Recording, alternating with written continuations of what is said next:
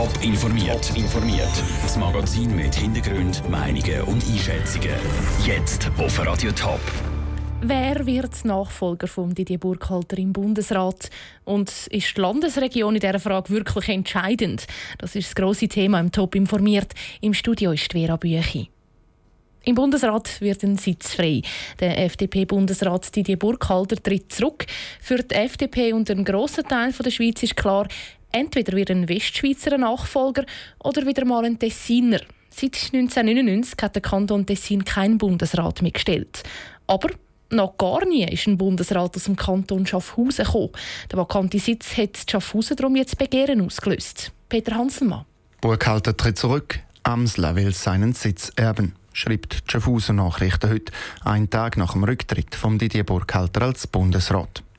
Der Schaffhauser FDP-Regierungsrat Christian Amsler sagt in der Zeitung, dass er den Job spannend finden Ein Job, den er durchaus könnte meistern sagt der Schaffhauser SVP-Ständerat Hannes Germann. Der Christian Amsler ist sicher eine Persönlichkeit, die mit den Namen, die jetzt genannt werden, absolut auf Augenhöhe ist. Ich schätze ihn sehr und würde ihn unterstützen. Schaffhauser SP-Nationalrätin Martina Munz würde das theoretisch unterstützen. Noch nie ist ein Bundesrat aus dem Kanton Schaffhausen gekommen.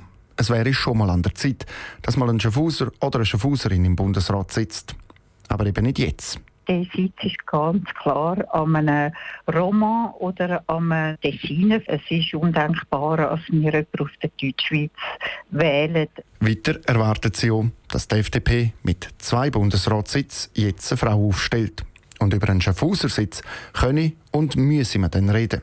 Zum Beispiel dann, wenn der FDP-Bundesrat Johann Schneider-Hammann zurücktritt. Ich denke, dann sind die Karten ganz anders. Kommt ja dann natürlich auch darauf an, wieder, wie die Verteilung ist Mann-Frau. Aber dann sind die Chancen ganz sicher groß und ich denke, dann ist auch unbedingt angesagt, dass die Ostschweiz wieder besser vertreten ist im Bundesratsgremium. Das sieht oder Hannes Germann so. Jetzt sehen die Berner und die Westschweizer Fraktion im Bundesrat stark. Drei Westschweizer, zwei Berner. Das müsse sich ändern. Ein Schaffhauser Revolutionsbern sei jetzt aber nicht geplant. Nein, nein, wir sind ja keine Revoluzer. Es gibt immer wieder mal Rückschritt und dann probieren wir es halt das nächste Mal wieder. Der Schaffhauser SVP-Ständerat Hannes Germann im Beitrag von Peter Hanselmann.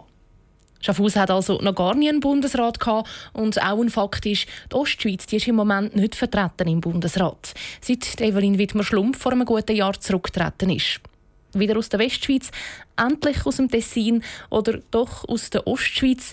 Woher müsste dann jetzt der neue Bundesrat kommen? Das ist sicher eine Frage, die sich die FDP muss stellen Aber ist die Frage auch der Bevölkerung wirklich wichtig?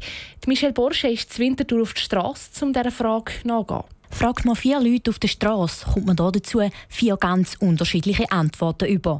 Für den einen ist jetzt definitiv das Tessin an der Reihe für einen Sitz im Bundesrat. Ja, ich finde, das ist schon wichtig, dass man jetzt zum Beispiel auch mal das Tessin wieder berücksichtigen tut. Und ich habe äh, das verfolgt und bin eigentlich der Meinung, dass man jetzt schon am Tessin die Chancen sollte geben.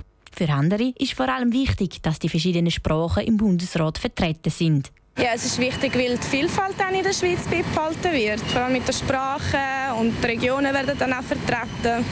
Weil Tessin und die Westschweiz sind ja ein bisschen äh, weniger vertreten, denke ich, in der Politik. Für andere spielt es aber keine Rolle, von wo der Nachfolger von Didier Burkhalter kommt. Der Standort der Bundesrat finde ich nicht extrem wichtig. Aber es ist sicher gut, wenn es ein bisschen gemischt ist. Aber es muss jetzt nicht unbedingt ein FDP, ein zweiter von dort sein, dann aus dem Tessin oder aus dem Welschland. Andere sagen, beim Bundesrat seien ganz andere Qualitäten wichtig. Wenn es ein guter ist, ist es gleich von welchem Kanton. Also wenn er ein bisschen passt. Oder auch eine Frau, ja. Spielt keine Rolle eigentlich. Klar ist bei der Frage, woher der neue Bundesrat soll kommen, gehen die Meinungen auf der Straße weit auseinander.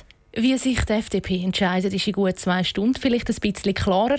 Am 2 wird die Partei darüber informieren, wie sie bei der Suche nach dem Nachfolger von Didier Burkhalter will vorgehen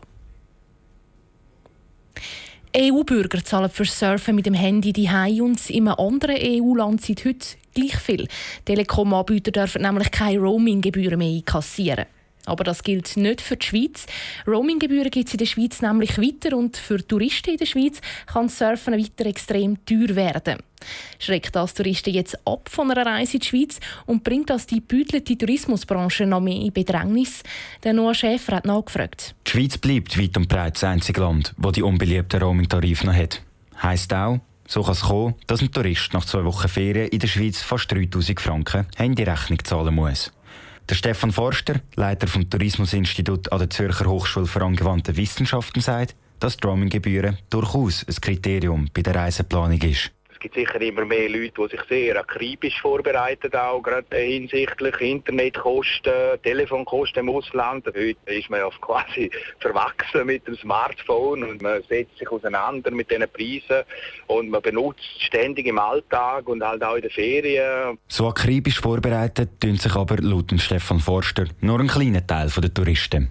Die Schweiz, sage ich dazu, eh schon Hochpreisinsel. Darum hat die neue Ausgangslage aus seiner Sicht auch keinen allzu grossen Einfluss auf den Tourismus in der Schweiz. Das ist jetzt nicht eine wahnsinnig grosse Relevanz touristisch. Es ist mehr aus meiner Sicht auch eben eine Konsumentenfrage, wo man eigentlich muss sagen, die Schweiz als Hochpreisinsel weiterhin so ausgebaut und zementiert wird, eigentlich jetzt mit dem mit der Entwicklung. Dass es auch anders geht mit dem Roaming in der Schweiz, hat die deutsche Telekom und die französische Orange gezeigt. Bei ihnen zahlen Kunden bei Aufenthalt in der Schweiz keine Roaminggebühren mehr. Der Beitrag von Nea Schäfer. Die Schweiz ist übrigens trotzdem bei weitem nicht das teuerste Land beim Roaming. Zwei Wochen Ferien in Thailand können zum Beispiel bis zu 8500 Franken kosten. Die Handyrechnung kann dann also teurer werden wie Flug und Hotel zusammen. Top informiert, auch als Podcast. Mehr Informationen gibt es auf toponline.ch.